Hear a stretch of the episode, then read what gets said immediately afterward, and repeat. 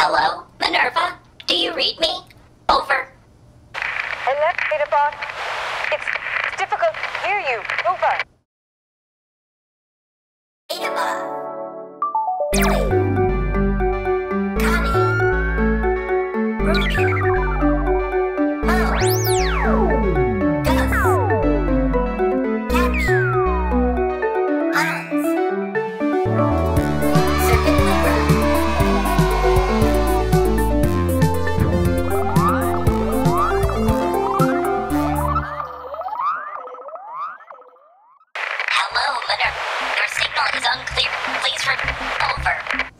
Can't quite hear you, Adabot. There's too much noise.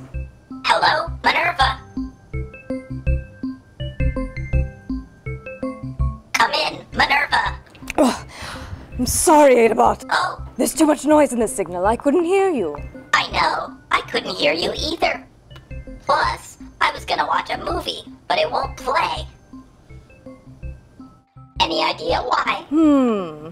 Something around here might be creating noise and interfering with the Wi-Fi signal. Noise? I don't hear any noise.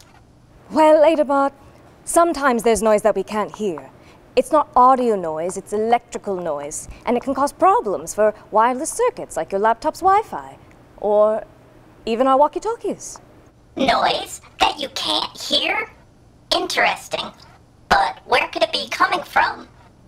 Lots of things can create electrical noise, but the most common are devices with motors in them, like, say, this fan.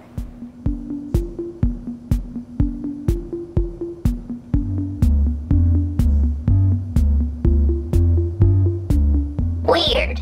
The video still isn't loading. Noise could also come from devices that use a lot of power or send out radio waves. Or microwaves.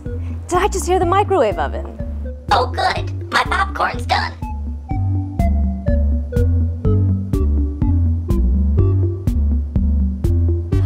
And look, now that the microwave stopped, the video's loading just fine. Excellent. We are now noise-free. But why does electrical noise cause problems like that? Too much electrical noise can confuse or overwhelm a circuit, Engineers often have to work on reducing electrical noise in their circuitry because less electrical noise makes a circuit work better. Oh, just like how it's hard for a person to do work when there's lots of audio noise around. Exactly. Okay, now that the Wi-Fi's working, let's try the walkie-talkies again. Okay, let's do it.